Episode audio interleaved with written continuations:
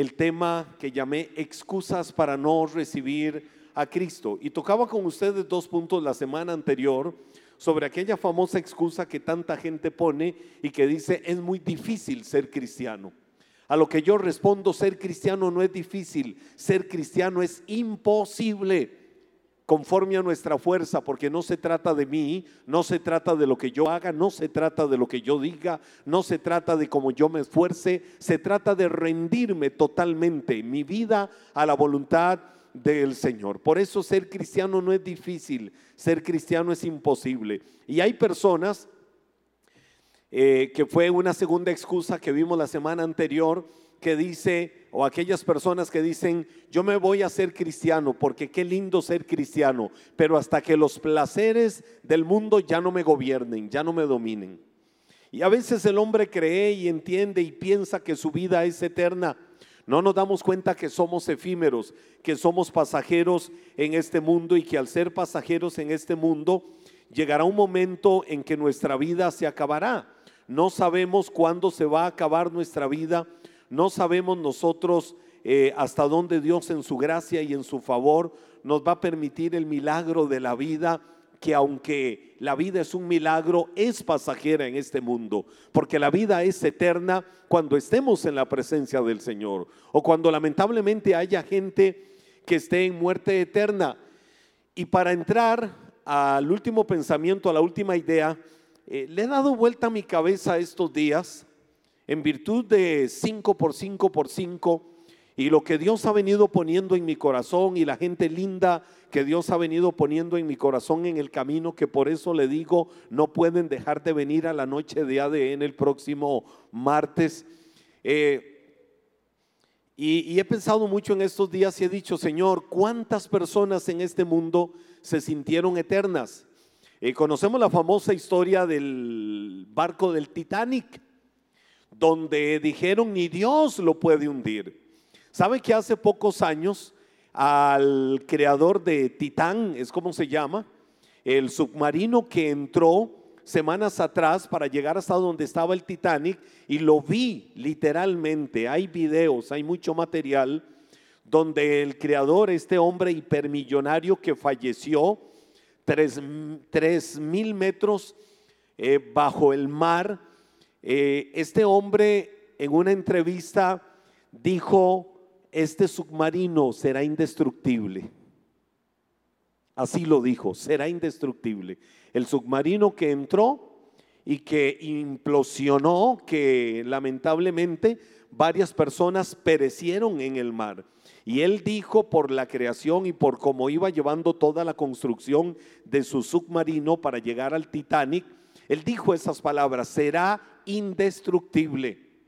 Eh, pensaba entonces en torno a todo esto en personajes de la historia. Eh, todos creo que saben o la mayoría saben quién era Marilyn Monroe. Y hay historias que se han gestado en torno a esto.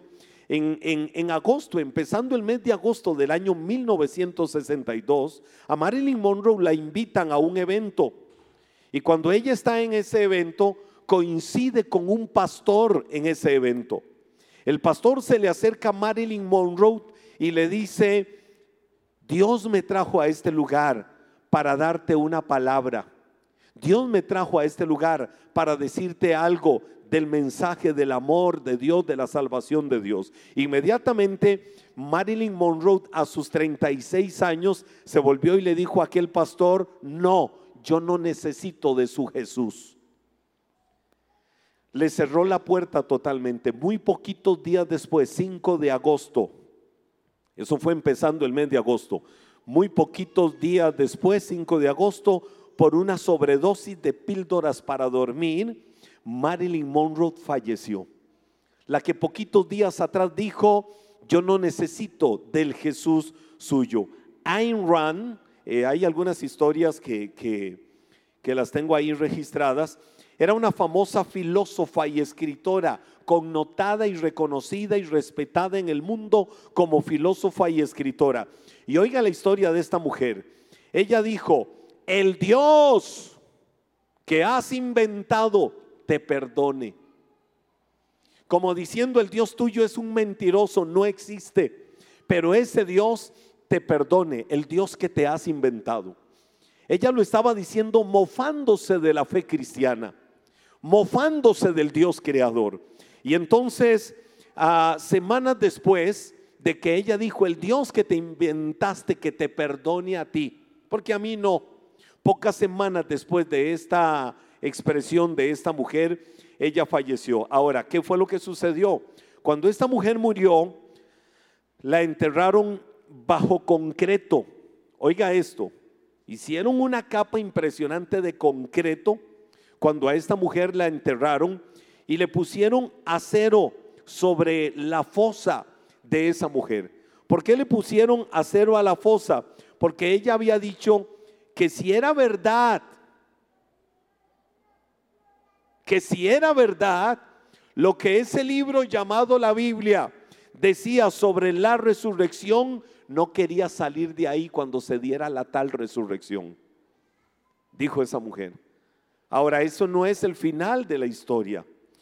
Curiosamente, tras algunos años, el cuerpo de esta mujer, de esa fosa que hicieron de un concreto de mucho grosor, que le pusieron acero por todo lado, unos años después, el cuerpo de esta mujer quedó expuesto debido a que un árbol que estaba por ahí comenzó a echar unas raíces tan fuertes que empezaron a meterse por debajo de la tumba de esta mujer, levantaron la tumba y el cuerpo quedó expuesto. No hubo concreto, no hubo acero que pudiera detener que esta mujer saliera, su cuerpo inerte y ya descompuesto de muchos años, saliera de su tumba.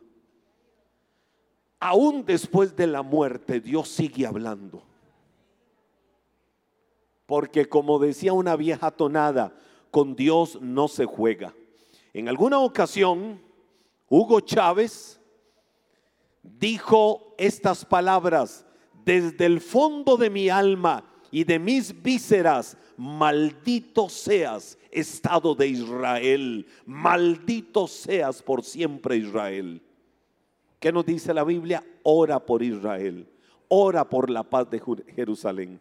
Hugo Chávez dijo, desde lo más profundo de mis vísceras, sea maldito Israel. Esa fue la frase de este presidente político y militar venezolano, vociferando estas expresiones y estas palabras por la misma televisión.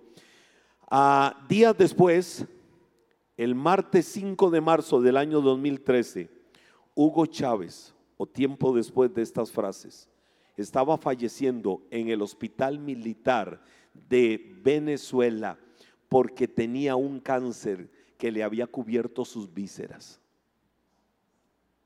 Así murió Hugo Chávez.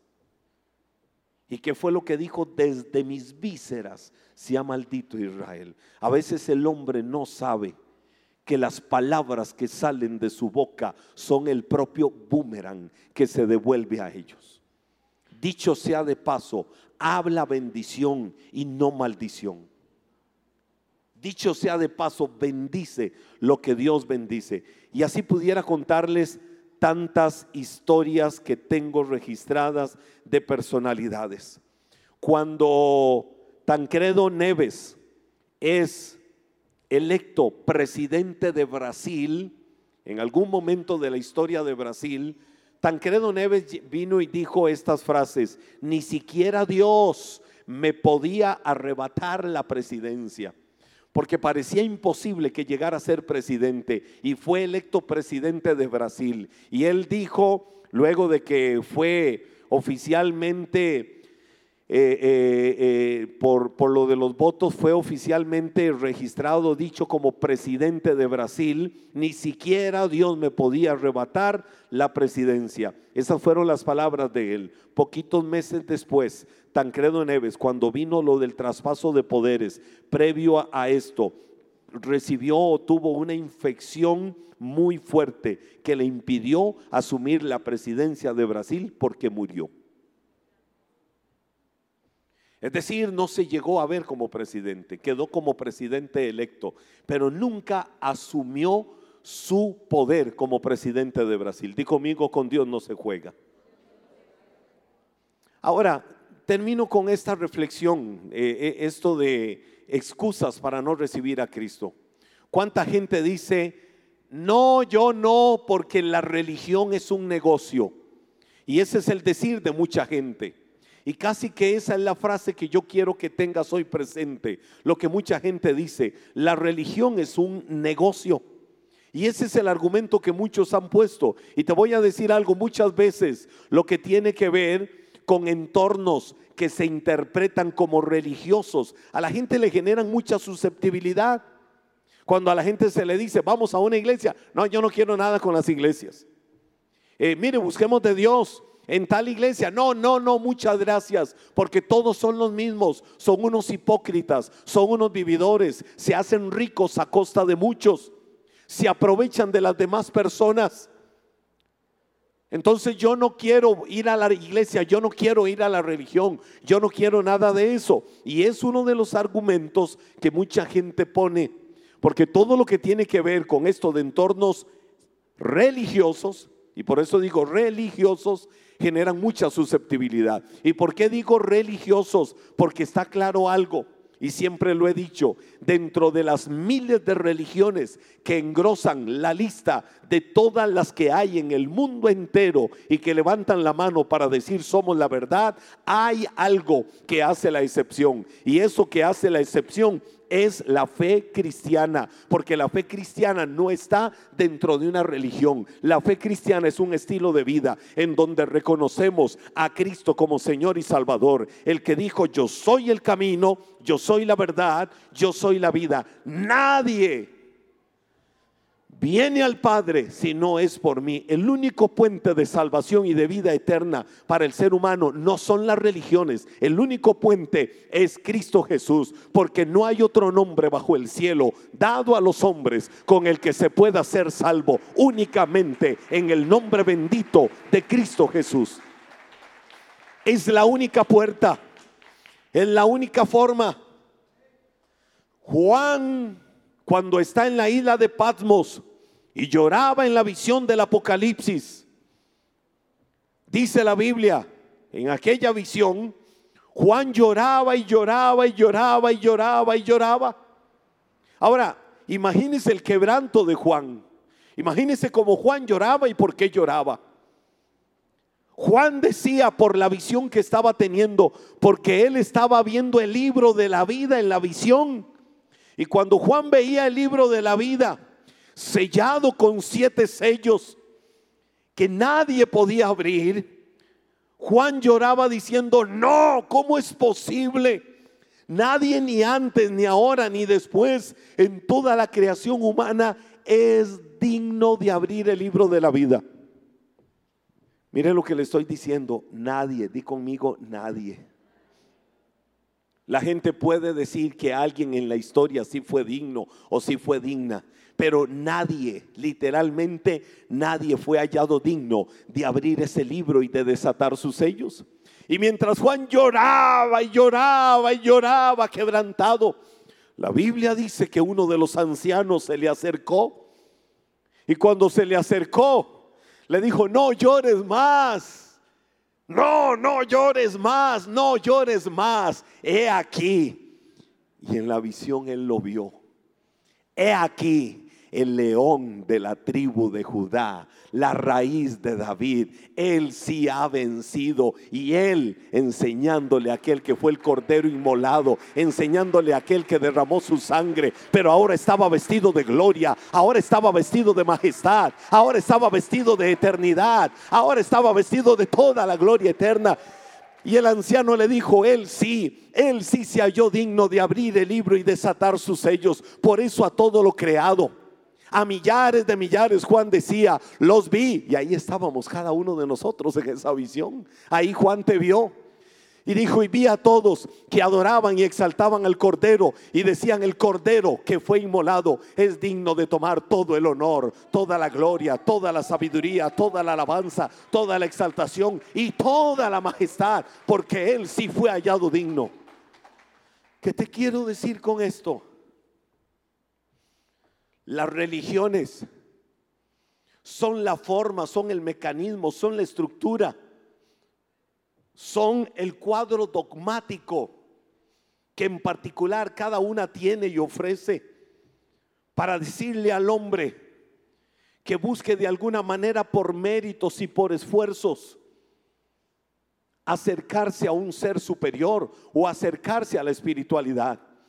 La historia cuenta que la primera religión registrada en el mundo oficialmente fue el hinduismo 500 años antes de Cristo, pero yo digo no.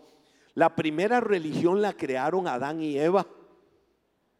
Cuando Adán y Eva estaban en culito pelado,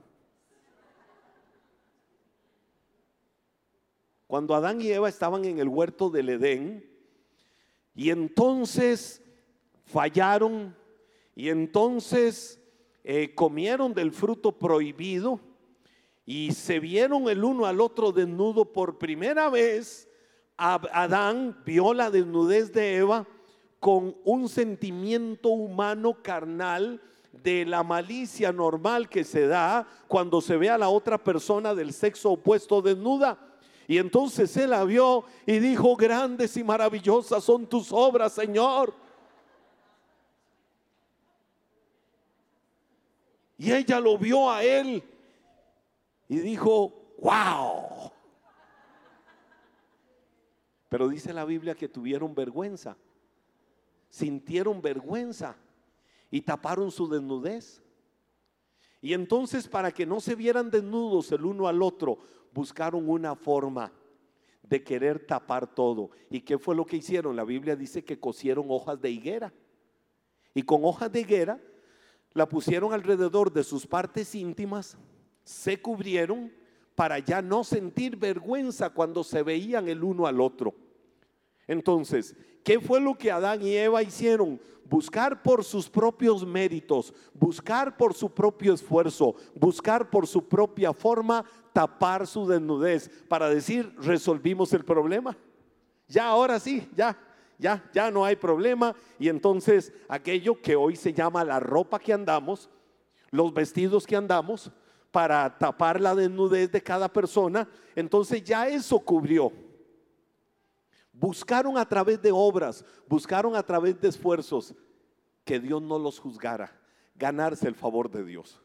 Pero ahí fue donde vino aquello de, Adán, Adán, ¿qué hiciste? Y Adán se volvió, Señor, la mujer que me diste.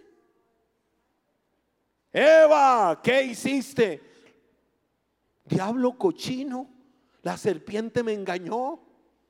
Entonces, ese es el decir del ser humano, ¿verdad? Ir delegando responsabilidades sobre otros para decir, yo no fui, o yo lo hice por esto y esto y esto. Pero ahí fue donde ellos fundaron la primera religión. Buscar por, por su propio esfuerzo y sus méritos justificarse delante de Dios. Ahora, mucha gente busca decir yo no busco de Dios porque la religión es un negocio y es un negocio de aprovechados.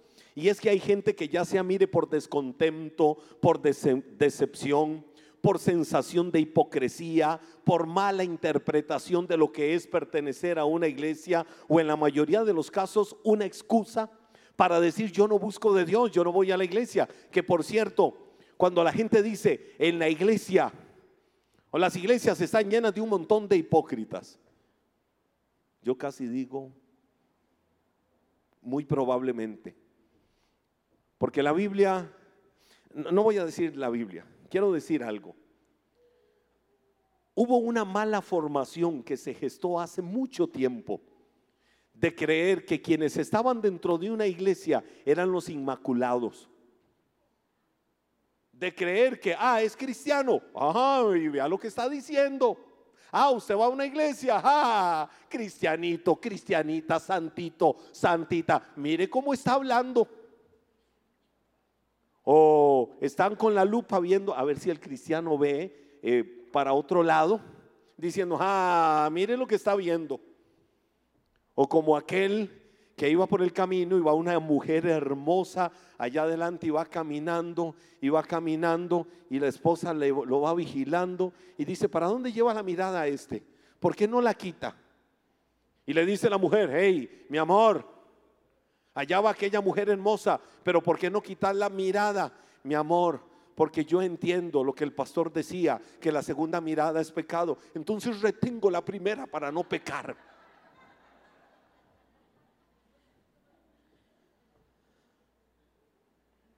Pero mucha gente ha tenido el concepto, la idea de que es que los que están acá sentados y ni para qué el ángel sublime que está aquí adelante, el querubín protector que está aquí adelante, es gente que no puede fallar. Es gente que está a otro nivel de espiritualidad. La gente está equivocada porque aquí entran los que vienen destruidos de una vida allá afuera. Y este es el hospital del Espíritu Santo. Eso es la iglesia. La iglesia es el hospital del Espíritu Santo, donde cada uno de nosotros es tratado de manera particular por las manos de Dios, por todos los males y enfermedades que traemos en nuestra alma. La obra que Él empezó en mi vida no quedó consumada porque sigo siendo un ser humano imperfecto, pero Él la va perfeccionando hasta el día en que Él regrese por mi vida. La obra que Cristo empezó en tu vida no se terminó, no se consumó. La obra que Él empezó la va perfeccionando.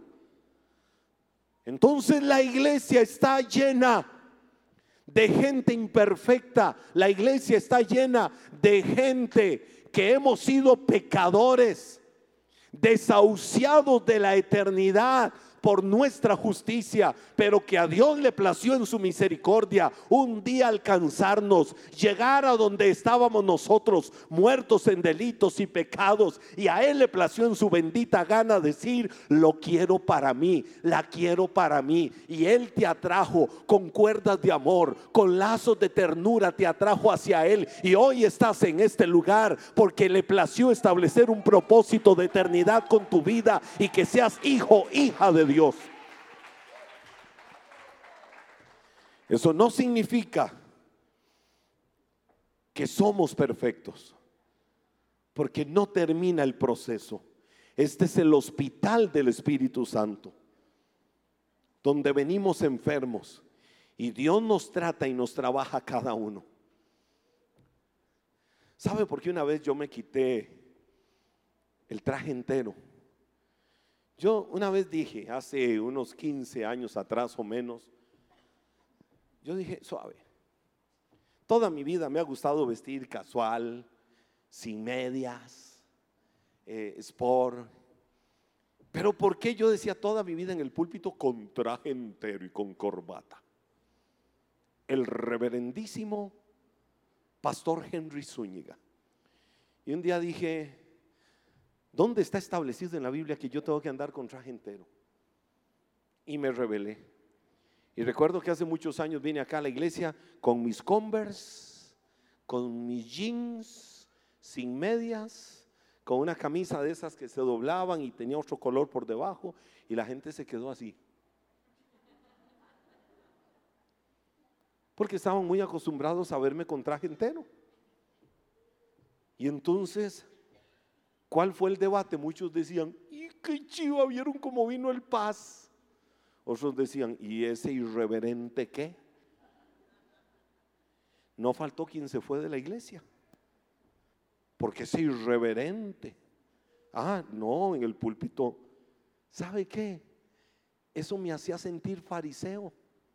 Sepulcros blanqueados que por fuera se ven blanquitos, intachables, inmaculados, pero Jesús decía por dentro están podridos.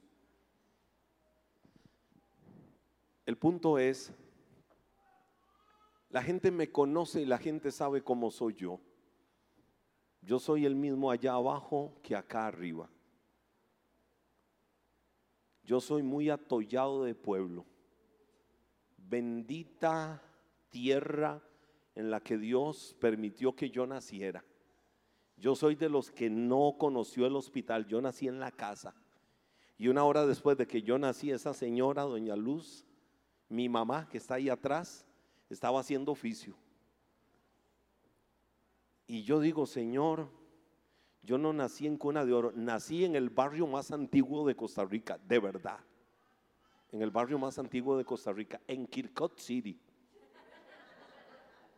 que es el barrio más antiguo de Costa Rica.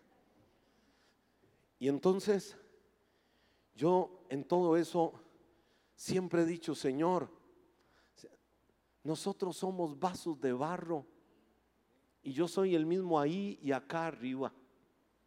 A mí no me gusta ser acá arriba San Inmaculado Henry y allá abajo diferente. Me conocen allá y me conocen acá como el mismo. Pero cuando yo empecé a quitarme el traje entero y estando acá arriba así, ¿sabe de qué me di cuenta? Que el traje entero era una barrera para la gente. Porque la gente se me acercaba, oh, traje entero suave. Él es el Inmaculado. Él es el pastor de la iglesia. Y entonces eso rompió la barrera y la gente empezó, mucha gente empezó a sentir más cercanía. Muchos de ustedes empezaron a sentir más cercanía conmigo y yo con ustedes y se empezaron a romper barreras. Entonces yo decía, ¿por qué muchas veces a la gente se le quieren imponer cosas cuando el cristianismo no es un asunto de estructuras, de dogmas, de tradicionalismos, es un estilo de vida? Mire, hoy este fin de semana, dentro de toda la agenda anual que tenemos de las redes, las redes de la iglesia, a cada una le corresponde un fin de semana durante todo el año, presidir, organizar la logística, todo lo que tiene que ver con nuestras celebraciones de fe en agenda este fin de semana e inicio le toca a Space, que son los jóvenes de 16 a 25 años y que preside mi hijo Josué. Y yo los veía ahora y decía, Señor, están haciendo loco, miren todo lo que hicieron acá adelante, pobrecita Jamie. Yo espero que les resuelvan esto al final ahora. Pero yo decía, Señor, esa, esa, es la vida cristiana. La gente ha aprendido a ver la religión como entrar a una iglesia y shh, cállense. ¿Sabe qué me enseñaron a mí? Que entrábamos a una iglesia y entonces yo era muy inquieto. Oiga, yo era un niño, pero yo era un pan de Dios. Yo era un angelito. Mi mamá casi que tenía que estar a tiempo completo en los lugares públicos conmigo así. Para que yo me quedara quedito. Y entonces nos acostumbramos a que en un lugar de contexto religioso, pórtese bien porque véalo a él, véalo, véalo, está enojado. Y entonces nos enseñaban esa representación pictórica donde un viejito de barba blanca con cara de limón agrio era el que representaban como Dios Padre. Y el que estaba a la par, el Hijo y la palomita, el Espíritu Santo. Y entonces, oiga, uno entraba en debates casi traumáticos. Yo llegaba donde doña Miriam, mi abuela, y entonces veía una de sus famosas representaciones pictóricas que tenía por todo lado. Y entonces yo veía la imagen de aquel Dios de barba larga, blanca, con cara de limón agrio. Y entonces me paraba y lo veía ahí y decía, uy, me está viendo. Entonces me iba. Uy, no, me está siguiendo. Me sigue viendo. Y de verdad yo me asustaba. Casi que fue como la historia de aquel misionero que llegó a un lugar y empieza a predicarle a la gente y le dice a la gente eh, del amor de Dios, de la misericordia de Dios. Y está un anciano en, la cabañita donde el hombre está predicando en aquel lugar recóndito en las selvas. Y el ancianito le dice, ay, mire, vea muchachito, no pierda tiempo. Usted me viene a hablar de esas tres personas. Mire, hace como 40 años aquí vino otra persona y nos hablaba de esas mismas tres personas. Pero vea, seamos claros, el viejito que él me enseñaba en esa foto, después de 40 años ya se tuvo que haber muerto. Por ahí me contaron que al hijo lo mataron. Y la paloma, mire, sobre todo en estos lugares que hay tantos cazadores, hace mucho la tuvieron que haber matado también. Entonces a veces desarrollamos el concepto de religión bajo estructuras y dogmas. Y en estos tiempos por errores que se han cometido, que lo que ha evidenciado es que quienes estamos acá y quienes se reúnen en una iglesia no son inmaculados, somos gente a la que Dios procesa día tras día en su gracia, pero que no dejamos de ser humanos y no dejamos de entender día tras día que necesitamos su gracia. Por eso Pablo dijo, bástate mi gracia. O el Señor le dijo a Pablo, bástate mi gracia. No es tu fuerza, no es tu poder, es mi gracia. Entonces no es justo llamar a todos los cristianos o llamar hipócritas a todos los cristianos solo porque algunos dicen serlo y tal vez no se portan como tales. Si se piensa de esa forma, habrá que llamar a todos los cajeros bancarios ladrones. Porque unos cuantos en algún momento se robaron dinero del banco. Pero que unos cuantos se robaran dinero del banco no significa que todos los cajeros bancarios son ladrones. Entonces no se puede crear un estereotipo de que porque alguien falló en algo o en otra cosa o en otra, todos son iguales, no de ninguna manera. La iglesia, te voy a decir, no es un centro de reunión de inmaculados hipócritas. Hipócrita es aquella persona que profesa ser lo que ellos mismos saben que no son. Ese es un hipócrita. Y por eso Jesús le decía una y otra vez a los fariseos eso, la iglesia es el centro de reunión de todos los necesitados de Dios sin excepción. Aquí no hay uno solo que no necesite la gracia de Dios. El primero en la lista que levanta las manos, que levanta los pies, que levanta todo para decir, necesito la gracia de Dios, soy yo. Todos necesitamos la misma gracia de Dios. Y te voy a decir algo, el hecho de que alguien pretenda ser cristiano no quiere decir que lo sea de verdad. No, no quiere decir que una persona que quiera ser cristiano lo sea de verdad, pero prueba de alguna manera que el cristianismo, y esto para mí es maravilloso, debe de ser bueno, porque los hombres no van a anhelar algo que no valga la pena. La gente sabe que ser cristiano significa exponerse a un cambio de vida donde la rinden a Cristo para que Cristo haga la obra perfecta en sus vidas. Y eso es lo que el mundo tiene que saber. Entonces, ¿será esa una excusa? Válida para que la gente no sea salva? Termino con esto. La gente no necesita una religión, la gente necesita a Cristo. Santiago 1, verso 26 y 27.